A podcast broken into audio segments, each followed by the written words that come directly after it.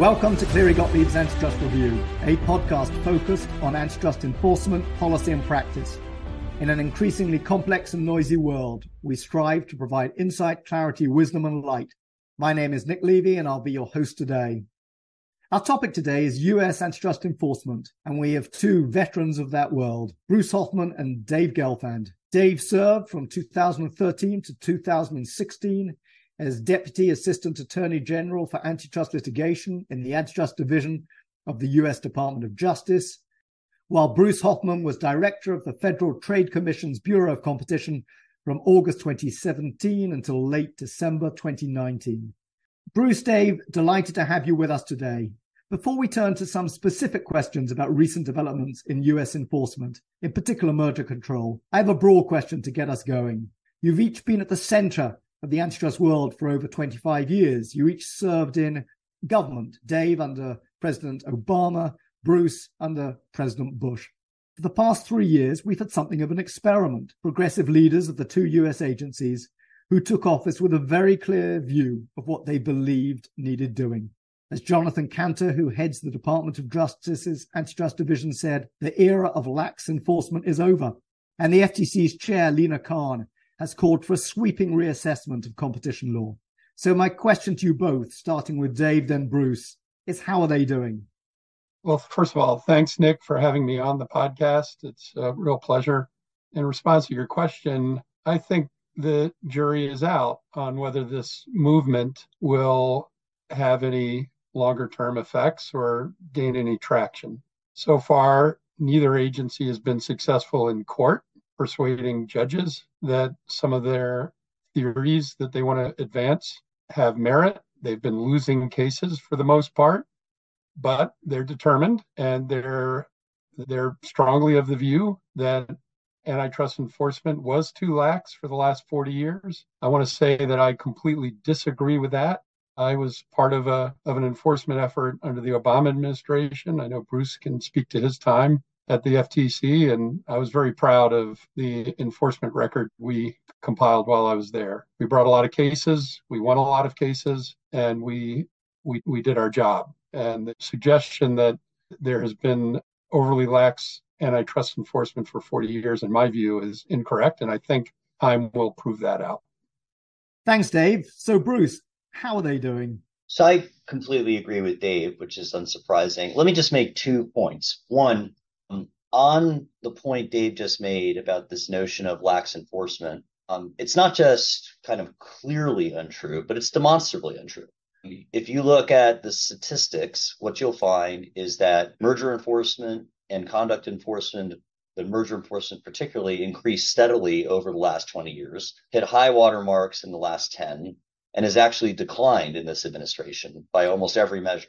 So that's point one. And related to that, actually, just as a couple anecdotes on that, even if you look at conduct, the most active period of conduct enforcement in recent history at either antitrust agency, leaving aside criminal, occurred under George W. Bush when Tim Muris was the FTC chair. By far, the number of conduct cases the FTC brought in that time period hasn't even been closely matched at any time since, much less now when there are very few conduct cases by either the DOJ or the FTC.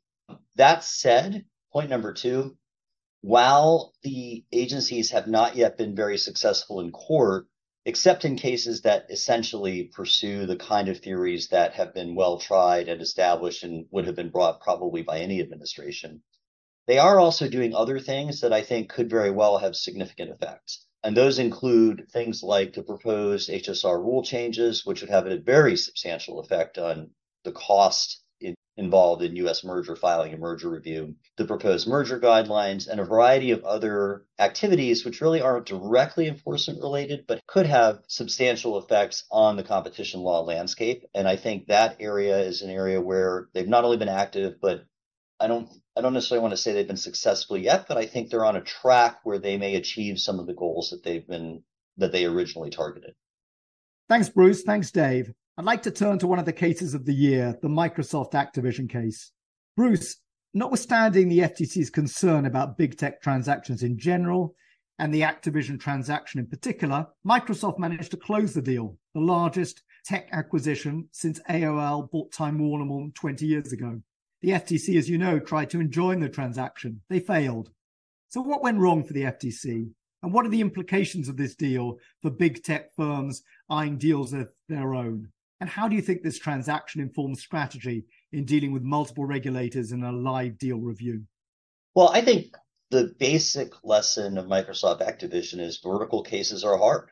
This was a vertical case. There wasn't a horizontal overlap, horizontal competitive issue. And so that put the FTC in a posture where they had to establish a substantial likelihood of anti competitive harm from a transaction that involved firms that don't compete with each other. And a lot of the fundamental economics, a lot of the basic thinking about vertical mergers is they tend to be pro competitive. They tend to create a lot of benefit. And so, unlike a lot of the cases the agencies bring that they win, they don't walk in the door with a presumption that they can build on. So there's they're hard cases to litigate. They turn on complicated economics, which are not particularly favorable to the agencies, and then they turn on what the facts show. And you know that's an area where I think to a certain extent the FTC has struggled in litigation recently with fact development, with building a litigation record, with having the litigation posture correct. I think that's partially because they're stretched. Uh, they're litigating a lot of cases, and so it's difficult to put the resources on a case that may be necessary in order to handle it properly in terms of developing the evidence and getting the right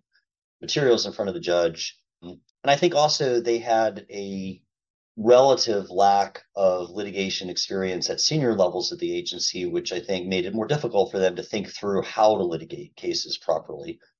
I do think they've taken some steps to address those issues. I think Henry Liu, the new bureau director, Bureau of Competition, is an experienced antitrust litigator and probably brings some guidance that will be useful to them in thinking about how cases. In terms of implications for other large technology firms, I think large large acquisitions are all kind of sui generis you have to think about what are the particular issues in our case. I think the fundamental point, though, would be deals can still get through. And you just have to figure out what are the facts, what are the economics, what's the pro competitive story of the deal, how do we address potential issues, just as you would in any other circumstance. I would also say in this transaction, the multi jurisdictional issue loomed quite large.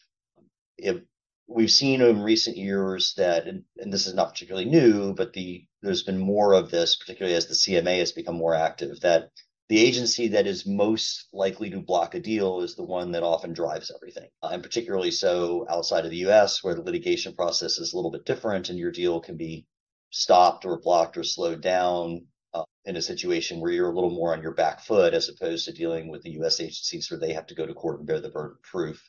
In this particular case, Microsoft was able to you know, effectively land all the planes at the same time. It's I've always found that an odd analogy because generally you don't want to land the planes at the same time, especially if you only have one r- runway. But there you go. But they they were able to manage to clear the process across the world, and that's obviously a critical thing when you have a a transaction that has touch points at regulators all over the world. Thanks, Bruce.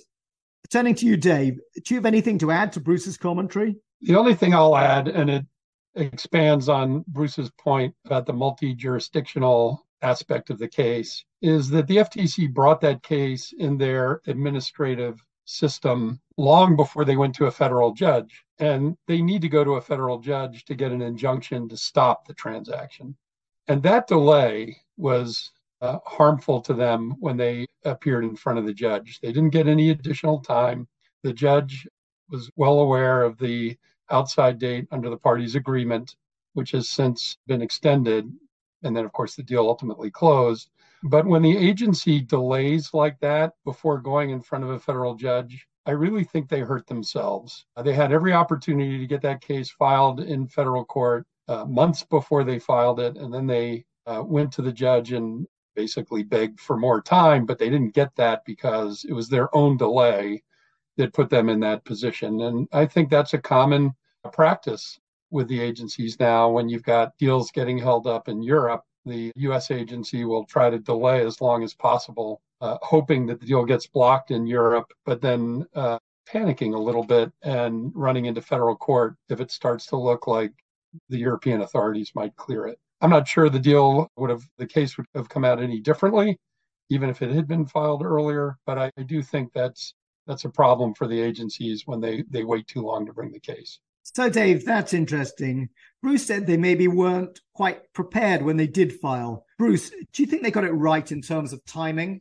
The timing issue of filing raises a legal question that's actually kind of difficult. I mean, there is the strategic question that Dave pointed out, which is are you really just waiting for somebody else to do your work for you? Are you trying to avoid litigating in front of the federal court, hoping that the CMA or DG Comp or somebody else blocks your transaction? And that's something that can be perceived badly by a federal judge. On the other hand, the FTC Act limits the FTC's filing in federal court in cases like this to situations where there is effectively a need for emergency intervention by a federal judge. And if you look at some prior cases, for example, in the Tronox litigation, um, this issue came up because a similar fact pattern occurred. And the federal judge said that it was quite possible that he would not have had jurisdiction to proceed had the FTC brought the case earlier when the parties couldn't close, that there wouldn't have been a sufficient factual foundation for temporary or, or temporary injunctive relief or even a preliminary injunction because there would have been no need for federal court intervention until the parties are actually able to close.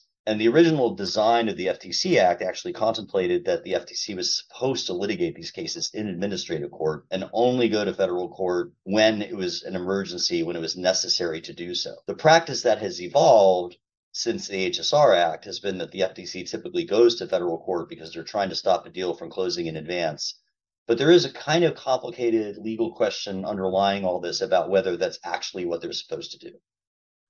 Thanks. The only thing I would add then is even if you don't think they waited too long to file, they should have been better prepared. If if Bruce believes they were unprepared, they had well over a year, if I remember correctly, to investigate the transaction, collect evidence using their merger investigation process, and to come into court and be unprepared after all that time is really inexcusable in my view. Now, maybe the merits of the case were such that they couldn't have won anyway. That's that's a different question. I'm not trying to address that. I just I've been through enough of these, Nick, that I've seen time and again the agency conducts a very lengthy very expensive investigation. Then they get to federal court and then they tell the judge they need a ton of additional time to take depositions, often of the same people who they already deposed, and ask for more documents, often the same categories of documents they already collected. And it's it's it's a real burden and and it's duplicative effort.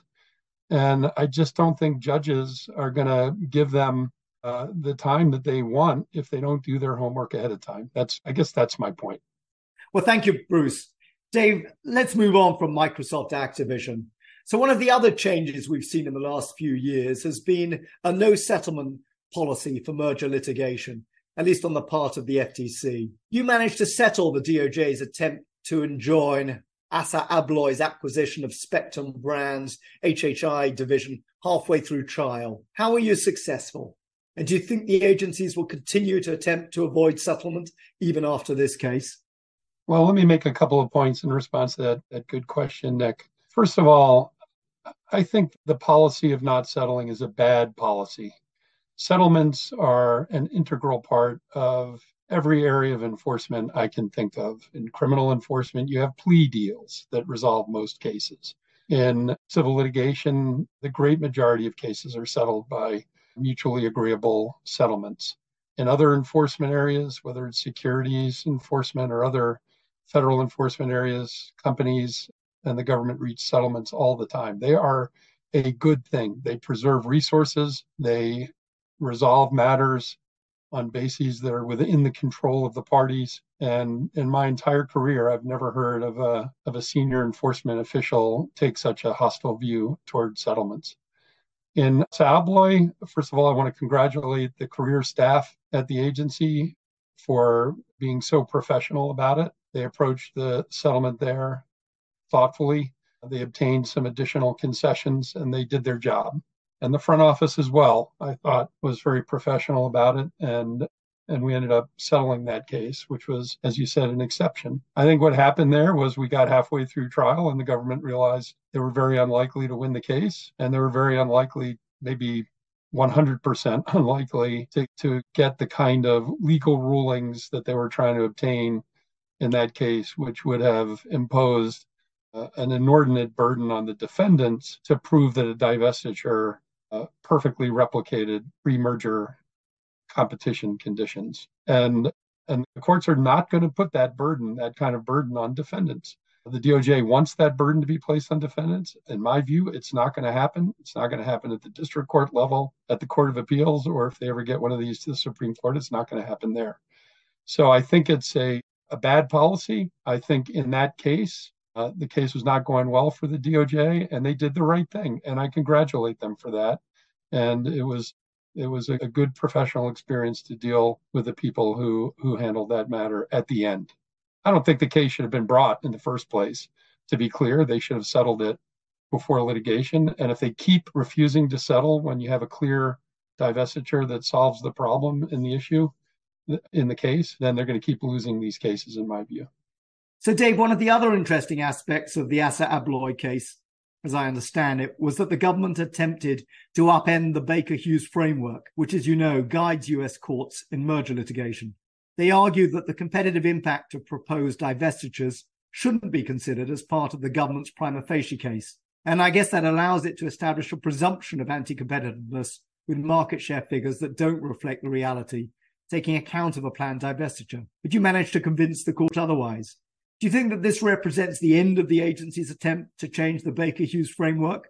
And do you think the agencies will attempt to inspire some kind of change in the law as an alternative? I think well, first of all, for, for the folks listening to this, the Baker Hughes framework involves a three step analysis. In step one, the government can establish a presumption of illegality by showing that the market shares are at a certain level or the concentration is, is at a certain level and that the transaction increases that by a certain amount. In step two, the defendants can rebut that presumption. In other words, neutralize the presumption by coming forward with evidence that the market shares and the concentration levels do not accurately reflect future competitive conditions. And that can be through a number of means. Sometimes the argument is that there will be entry. Sometimes the argument is that one of the parties is failing. There are a variety of things you can do to rebut the presumption.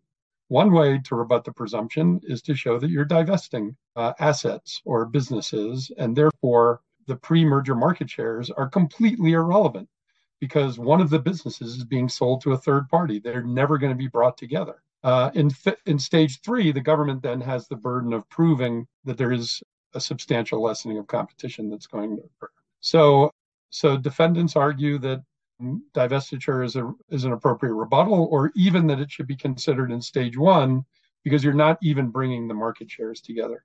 What the government argued there was forget about the divestitures, pretend that they don't exist, and we'll deal with it at the end of the case. It's like a remedy issue. The defendants have to come in and prove that it's a perfect remedy compared to stopping the transaction, for example. That's what I think the DOJ realized they were not going to prevail on. That law is pretty clearly established in DC. The Baker Hughes case from 1990 is a DC Court of Appeals federal circuit, uh, federal DC Circuit Court of Appeals decision, and it's controlling law. It had two future Supreme Court justices on it. Justice Thomas and Justice Ginsburg were on that three judge panel of the DC Circuit. And it's very authoritative, and district courts follow it, obviously, in DC.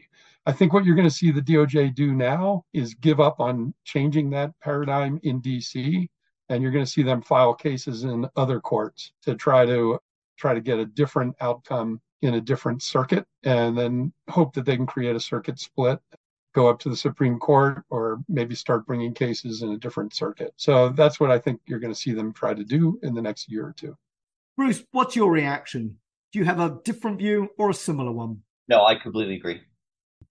So, Bruce, let me turn to you now with a slightly different question, still in the area of merger enforcement. As I mentioned at the beginning, you served as director of the FTC's Bureau of Competition. And in that capacity, you saw antitrust litigation for several years. Now, thinking back to your time at the FTC and looking at the cases that the FTC has lost over the last few years, how would you have approached those cases differently? So I think there are a couple of things to consider here. I should say I don't have obviously visibility into what's going on internally at the FTC in terms of how they, they're preparing. But I think if you think about what I said earlier and what Dave said in terms of being prepared factually, um, not going in and needing tons of additional information, for example, in a merger case where you've had a whole second request process, but already being ready to litigate, I think those point to a larger issue, which I see playing out in cases like Meta Within and some of these other cases that both agencies have brought, but then particularly thinking about the FTC cases, since I'm kind of more familiar with the internal process there. And what that is, is I think there's been insufficient, looks to me like there's been insufficient self critical analysis inside the agency about the facts in particular. On the legal theory side, the agencies want to push aggressive legal theories or take theories that go back to the 1920s and 30s and 40s and try to run those theories. And that's fine. I mean, that's the prerogative of the current administration to try to push these aggressive legal theories. But I think that if you're going to do that, you need to be very thorough and careful in your review of the facts. And that does not mean does not mean investigating to build a case. What it means is investigating to determine what is actually true. As part of that, when you're getting ready to do your investigation, then when you're doing your investigation and you're working on your recommendation and you're putting together your litigation case, you need to be thinking not not about confirmation of your views, but about challenging your own views. So when you ask witnesses questions and depositions, for example, or investigational hearings, as they call it, the FTC, you need to be thinking about, well, what actually would the other side ask? What is the flip side of this question? What does this document really say? Not can I get a soundbite that supports a case, which I can then put in my memo and cite, it, cite a complaint. I need to know what's going to happen when the other side comes and asks the next question that I didn't ask. And I think that's been lacking. And I think it's partially lacking because, you know, for example, at the FTC, there have been no Republican commissioners. You just have three Democratic commissioners. You didn't have a lot of litigation experience in the management. So you didn't have that kind of red teaming, pushback, aggressive cross examination of your own cases going on internally. Now, I don't know that for sure. That's just my suspicion. And I think it's consistent with what we've seen in the facts, where there's been a lot of surprise. And I think it's true of DOJ as well when they brought cases and then they get surprised what actually turns out to be the case when they get the factual record when the other side finally has a chance to start putting facts in when I've been there in the past, both times I as it was at the FTC in the early 2000s and then the late 2010s, one of the things that we were very cognizant of was rigorously cross-examining our own cases. And I think partially as a result of that, the FTC's historical litigation track record is extremely good. The FTC wins most of its cases, but it wins those cases because it knows pretty well what the warts on them are when it goes into court and sometimes when you know what those warts are, you don't bring the case because the case just isn't factually good. And even if you want to pursue an aggressive new legal theory, you want to have facts to support that. And turning to you, Dave, you fought a lot of cases at the Department of Justice. What's your take on why the FTC has been getting things wrong in the last few years? And what might you have done differently? Certainly agree with Bruce. And I think that the same thing applies at the DOJ. When I was there, we spent a lot of time asking ourselves what the problems with the case are. We were willing to close investigations, even in high profile transactions, if we weren't able to develop the evidence.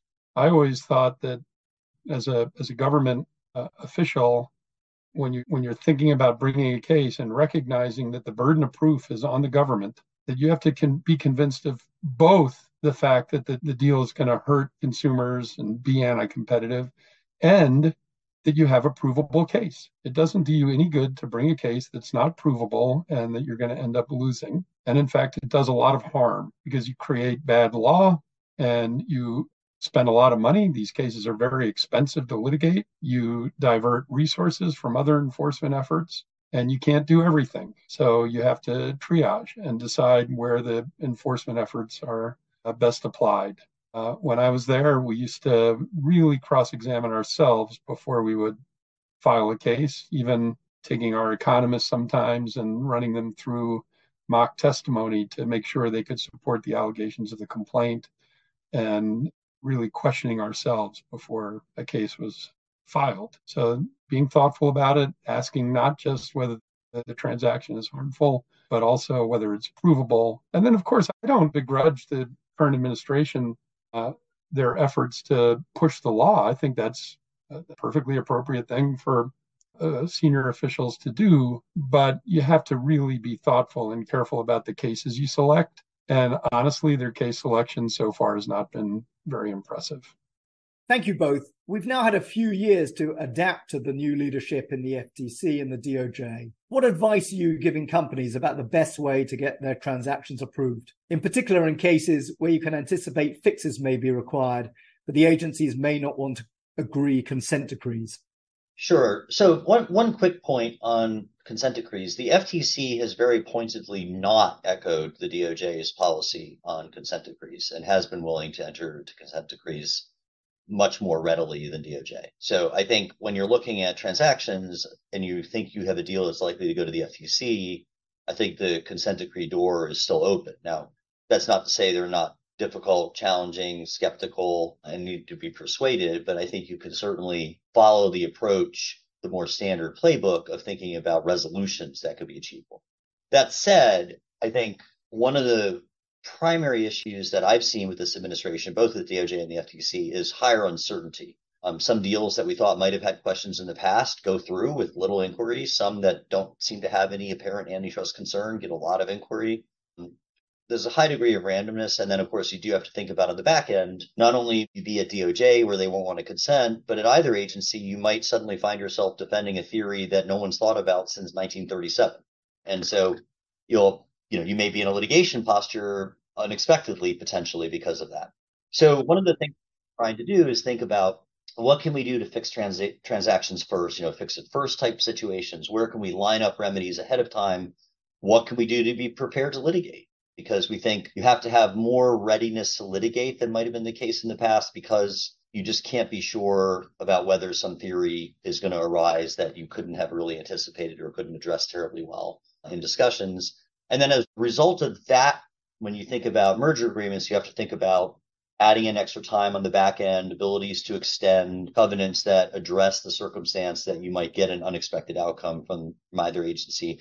And I think I would say also that we've seen in the second request process, the agencies have been less willing to be reasonably tailored in what they ask for. So there's been more demands for more information, often in ways that's frankly not particularly germane to any issue but is quite burdensome. So you have to think about the prospect of a second request process that will seek more documents and more data from more custodians and take more time and have more cost. And so you have to build that into your transaction planning. Thanks, Bruce. Turning to you, Dave, what advice are you giving companies to maximize their chances of success? Uh, well, first of all, I advise them to listen to everything that Bruce just said because it's all absolutely correct.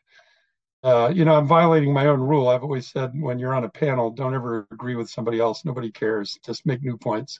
Anyway, uh, first of all, the great majority of transactions get done. They just do. And you can't overreact to this.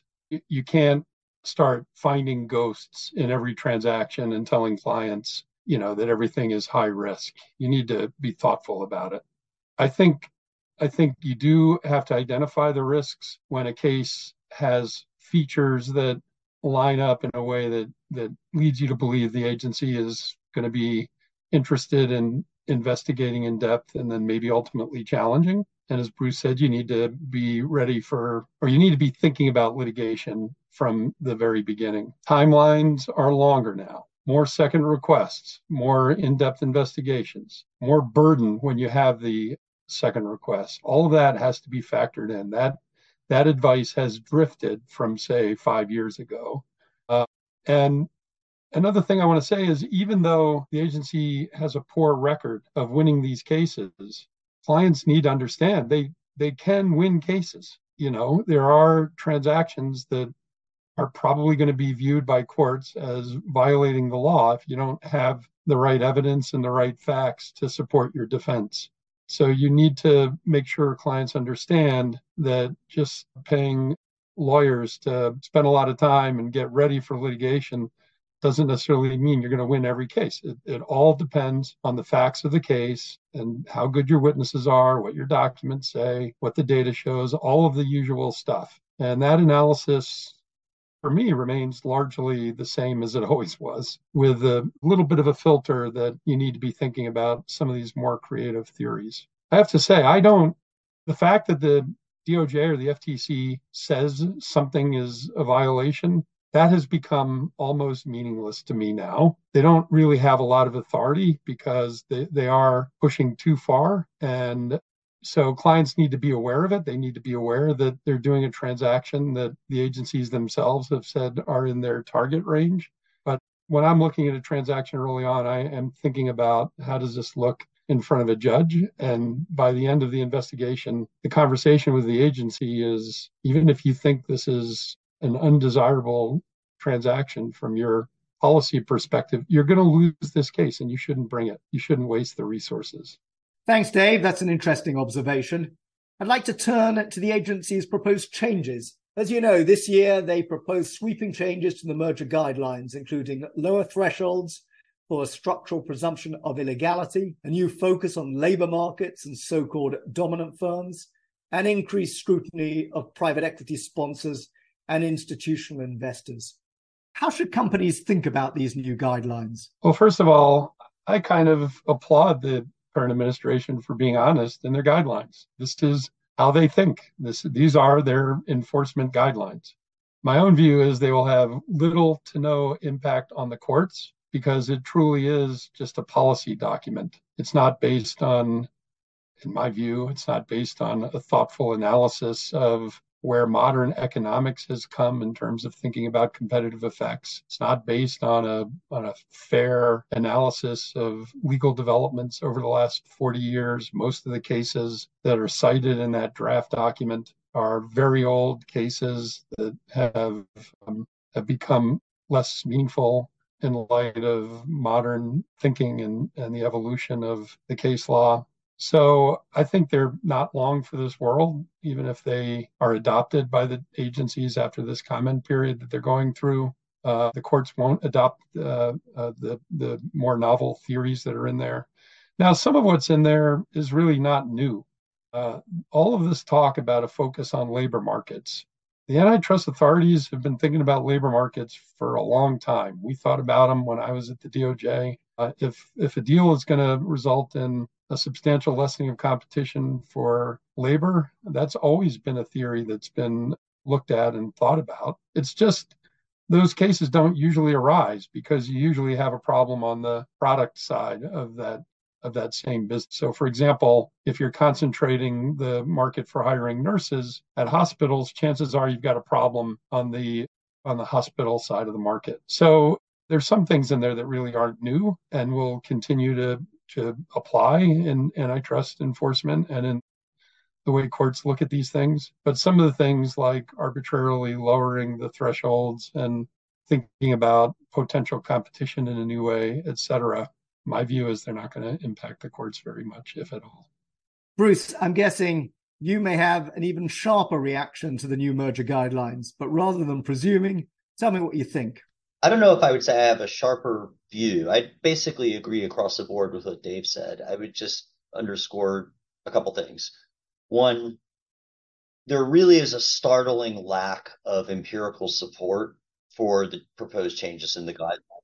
In fact, that's confessed. You know, one of the points that the agencies have made is they want to go back to an era of bright line rules, presumptions that favor the government, and principles like that that actually don't rest on either economic theory or empirical facts. And I think the concentration thresholds are a great example of that. The concentration thresholds were raised in the 2010 merger guidelines because there is solid empirical evidence that the agencies were not bringing cases at lower levels of concentration. And so the agencies revised the guidelines to reflect a reality. These changes are not based on any reality. There is no evidence of any sort that shows that mergers at the concentration levels discussed in the guidelines are likely to be anti-competitive or that there's some set of mergers that are being missed. It does just has no basis. So I think that kind of lack of support will undermine judicial acceptance. Second point is I don't think courts care very much when agencies tell them what the law is. My experience with judges is they say, I can read cases. I'm actually pretty good at that. That's my job need you, agency, to tell me things that you're expert in, and reading case law is not one of those things. So I think that further underscores Dave's point that these guidelines will have difficulty getting traction. But third, last point, the agencies are very engaged right now in talking to the public about these guidelines. And I think they've been receptive to some of these these comments. So we'll see what actually emerges. You know, they may think a little bit more about what they're doing internally and what they're saying externally based on the feedback that they're getting. So this is another area where the jury is still a bit out. So, Bruce, let me turn to another area where I know you have strong views the proposal to overhaul the HSR form that governs, as people know, pre merger notification in the US. The agencies seem to have in mind something more like Form CO, the European counterpart to the HSR form, which requires an awful lot of market information, market shares, and so forth. So, what's your view? What's the likelihood of these rules being uh, adopted? And what do you think would be the result if they were? Well, I think the proposed rules, to be blunt, are catastrophically bad, completely inconsistent with the HSR Act, going to be subject to legal challenge in a whole variety of ways and may very well not survive it if they're adopted in their present form. And I won't go into lots of detail on it because there's there are lots and lots and lots of issues. I'll just make one fundamental point about these proposed HSR rules. 98% of transactions filed in the US, HSR reported transactions, have absolutely no antitrust issues. They're just clear, or they're cleared without a second request. Out of the 2% or so, it varies from 1.5 to 3, you know, so let's use 2% as a median. Out of the 2% or so of transactions that get a second request, a little bit more than half ultimately get a remedy. So you end up with 1% of merger filings have antitrust concerns that actually require a remedy. And this has been true across this administration, the last administration, the one before that, the one before that. I mean, this is just an historical fact. Given that 1% of filings actually raise antitrust concerns that require some sort of remedial action, imposing enormous cost burdens, which the agency's filing grossly underestimates in ways that are easily demonstrably shown is completely unjustifiable. The US system was designed purposefully to sweep in a much wider array of transactions than, for example, the filing system in Europe and you know in, in the European Union, filing systems in most jurisdictions. We sweep in many more. It was intended that that broad net would be relatively light because it's sweeping in many more transactions than are likely to have the agencies have a very broad tool, the second request, which they can issue almost at will to probe in depth into any transaction they want to investigate. That is the right way to proceed. One final note there is absolutely no way that the agency staff will be able to handle the filings at the level proposed, review the information, or do anything with it. They're overwhelmed now. They filings they get today the suspension of early termination, for example, which should have meant that 50% more transactions, double, not 50%, double the number of transactions that got review are going to get review, has resulted in no increase in second requests, no increase in investigations. That tells you that the agencies are not finding additional problems, even with broader nets. There's simply no reason for this kind of system. It would be extremely harmful, and I very much hope it doesn't get adopted. Dave, you've been furiously agreeing with Bruce over this podcast. Do you agree with him on this, or are you a little more sympathetic to the proposals? I think uh, Bruce should tell us how he really feels and stop beating around the bush on this. He's clearly right. I hate to say it. I mean, he hasn't gotten anything wrong yet in this in this session, but share his um, share his passionate objection to imposing these enormous burdens on companies for no good reason.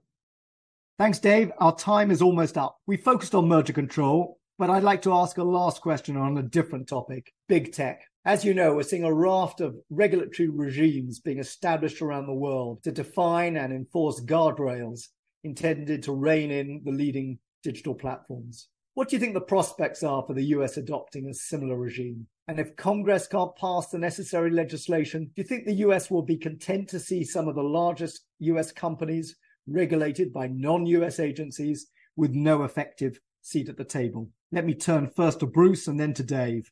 So, Professor Hovenkamp recently wrote that if you wanted to consider the worst industry for more aggressive antitrust intervention, and particularly for more aggressive regulatory or legislative intervention, technology is the poster child for that. That there's simply no justification for the kind of proposals that we've seen, and I completely agree with that. I think I think it's quite unlikely that we will adopt regulatory systems similar to those that you're seeing adopted in places like, well, obviously in in, in Europe uh, at the European Union level with the gatekeeper rules, as well as in Germany and some of the other member states, I think it's quite unlikely. I think it's very difficult to get that kind of legislation passed and for good reasons. And I'd also add that I very much hope we don't. I, I, spoke recently on a panel at Fordham about this. We talked, for example, about the German rules. My view is the United States economy has been by far the most dynamic and innovative and successful economy in the world, including particularly in advanced technology. I think that the regulatory regimes that are being launched in Europe are going to be profoundly harmful to innovation. I could be wrong, but I would like to serve as the control set in this experiment and let Europe experiment with aggressive regulation of innovation. And my prediction is that will, it will further suppress innovation in Europe and push it in the US, but I might be wrong. But I'd rather be the control set in this experiment. Dave, last word to you. Are you any more sympathetic to regulation or any more optimistic or pessimistic, depending on where you sit, that it will be introduced in the US? Well, first of all, I don't think there's any chance Congress is going to do anything about it because they can't even pick a Speaker of the House without spending three weeks wringing their hands. And that's a very fundamental function of even running the Congress. There's so much division and dysfunction in our Congress right now that they they will not be capable of doing this, in my view. Uh, I don't think government employees are better at figuring out what technology companies should do than the entrepreneurs and the engineers and the thousands of people who put their own careers on the line every day by trying to invent things and create things and improve things. And I appreciate that there's a concern about accumulating power, uh, market power, political power, all the other things that people worry about, especially in, in markets that involve network effects and sort of natural dominant companies emerging from some of those efforts. I appreciate that. I think it's a serious concern. We have to have that debate, maybe some regulation around the edges to prevent the most abusive practices. But the idea of having a, a broad regulatory regime where tech companies are told by government employees all the time what they can and can't do is a really bad idea, in my view. Thank you very much. It's been a terrific podcast. Dave Gelfand, Bruce Hoffman, thank you very much for your insights. Really appreciate your time and your thoughts. Thank you too to everyone for listening. I look forward to welcoming you back to the next edition of Cleary Gottlieb's Antitrust Review.